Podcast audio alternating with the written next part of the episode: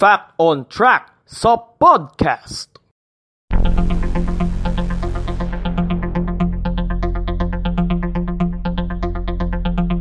Fact on Track sa podcast.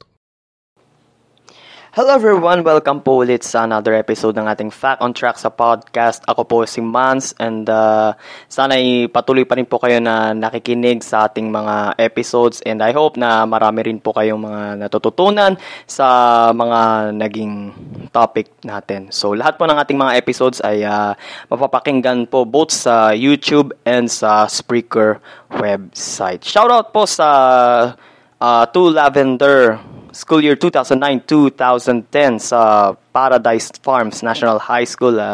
Kachat ko pa sila kanina, video chat. Pasensya na kung hindi ako nakasama sa second time na video chat ninyo. Inaasikaso ko itong episode natin. Huwag kayong mag-alala. Shoutout pa rin sa inyo. So, pag-usapan natin ngayong araw ang nangyari sa Isla ng Corregidor 78 years ago. Fact on Track sa podcast.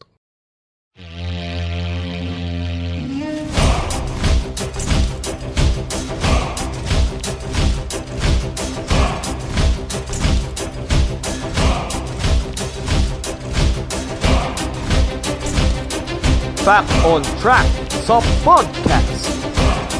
Fact on Track sa podcast. Fact on Track sa podcast.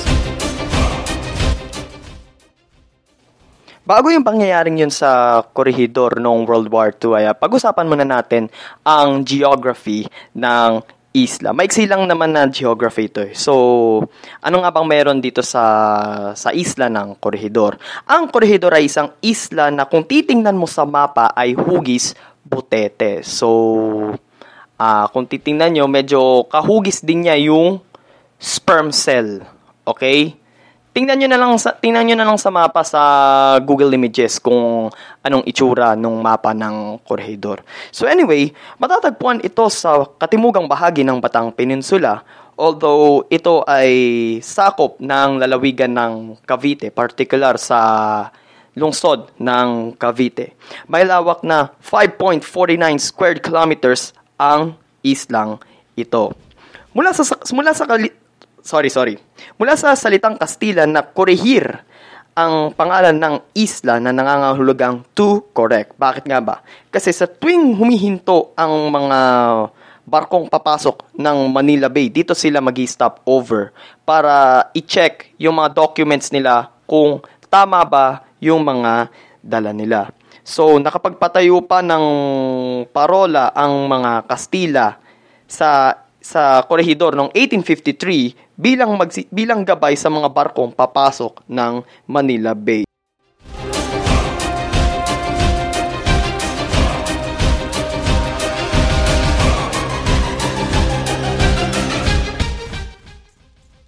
Pero sa kabila nun, nakalusot pa rin ang mga Amerikano noong 1898 kung kaya't nagkaroon ng bakbakan sa Manila Bay sa pagitan ng Amerika at ng Espanya. So pagpasok naman ng panahon ng mga Amerikano, ang isla ay tinayuan ng mga gustaling, tinirhan ng mga sundalong nakadestino doon.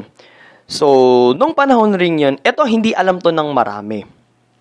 Ang isla ay merong, guess what, 4 na baryo, 3 sinehan, 1 simbahan at mga tindahan. So para pala siyang isang city sa isang isla. Kumbaga parang natatingan niya parang Singapore ang ganap niya, di kaya parang Jeju Island sa South Korea. Pero ang pinagkaiba lang nito ay parang isa siyang defensive island sa parteng yun ng Manila Bay. Bakit nga ba defensive island? Kasi doon din sa islang yun, nagtayo ang mga Amerikano ng 23 batteries. Pag sinabing batteries, ito yung mga malalaking kanyon. 2 ang pinakakilalang batteries doon. Yung isa yung Geary at yung isa ay Way. So, nakapagpatayo sila doon ng mga batteries despite ng pagbabawal sa pandaigdigang kasunduan sa mga bansa na wag silang gagamit ng mga sobra-sobrang armas. So, noong 1920s, naitayo rin sa islang yon ang Malinta Tunnel, kung saan humimpil noon ng Commonwealth Government noong panahon ng digmaan.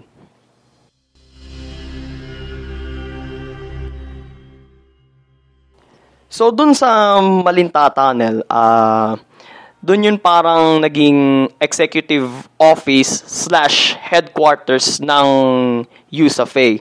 So, bumagsak ng Maynila, lumipat naman sila ng Bataan. And then, nung tatargetin na ng mga Hapon ng Bataan, lumipat na sila doon sa isla ng Corregidor. Doon din sa Malinta Tunnel, nakapag-inaugurate si Manuel L. Quezon as President ng Commonwealth Republic noong December 30, 1941. So, second term na niya yun. Kasi, sa Constitution kasi, I think, 6 years ang termino ng isang presidente. So, paki-correct na lang po ako doon sa fact na yon. So, nung lumikas din sila, kasama si General Douglas MacArthur papuntang Australia, doon na niya nasabi yung katagang, "I shall return." Iniwan nila ang pamamahala kay General Jonathan Wainwright, yung pamamahala sa isla. So, parang inassign nila doon si Wainwright na pamunuan yung isla. Parang ipagtatanggol nila yung buong isla ng Corregidor laban sa pag-atake ng mga Hapon.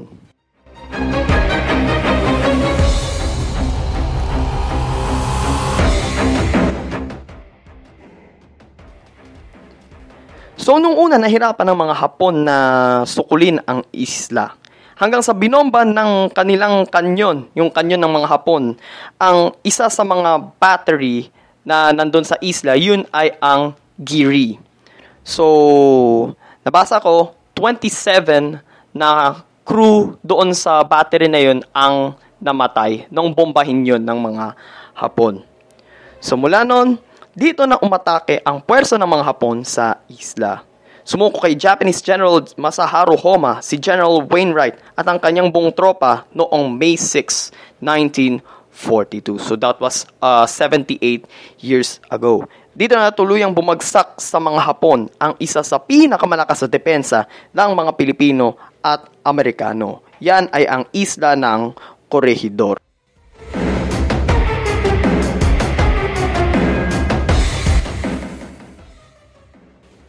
Pero according sa mga sources at sa mga biyasa sa kasaysayan, hindi Corregidor ang pinakahuling bumagsak sa mga Hapon, kundi yung El Fraile, or kung tawagin sa English ay Fort Drum. Ito ay isang battleship. Battleship Island ang dating niya eh. Parang yung sa paano babasahin yun? Tsushima Island. Yan. Thank you, Lord. Tsushima Island sa Japan. Okay? So, itong El Fraile na ito ay isang battleship na gawa sa konkreto. So, pagkasuko ng Corregidor sa mga Hapon, ito naman yung next na inatake ng mga Hapon at pinuwersa nila yung mga nandoon na sumuko. So, mga nasa 12 to 16,000 na mga sundalong Pilipino at Amerikano ang sumuko sa mga Hapon mula doon sa Corregidor. But take note, ulitin ko lang, ang huling sumuko sa mga Hapon ay hindi pa yung Corregidor, kundi yung El Fraile.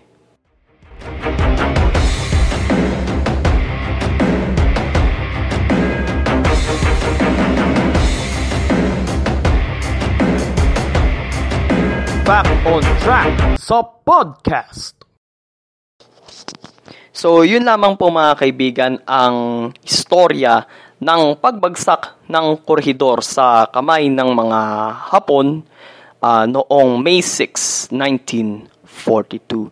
So kung nagustuhan nyo po itong topic natin ngayon, ilike nyo lamang po ito sa YouTube, and huwag nyo pong kakalimutan na mag-subscribe sa aking channel, Podcast Demands ang pangalan ng aking channel. And i-click nyo po ang notification bell button para po sa mga next episodes ng Fact on Track sa podcast. At kung di pa kayo kontento, ay mapapakinggan nyo rin po ito sa Spreaker website sa www.spreaker.com/user/mansfactontrack. So, pwede nyo po i-download yung MP3 format nung ating mga episodes ng Fact on Track sa podcast. Kung may mga gusto pa kayong matutunan tungkol sa mga naging paksa natin dito sa ating podcast show. So, yun lamang po mga kaibigan. Maraming salamat po sa inyong pakikinig dito sa ating Fact on Track sa podcast. Lagi ko pong paalala sa inyo, stay at home, manalig po tayo sa Diyos,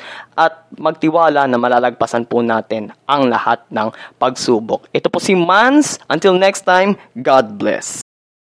Fact on Track sa podcast.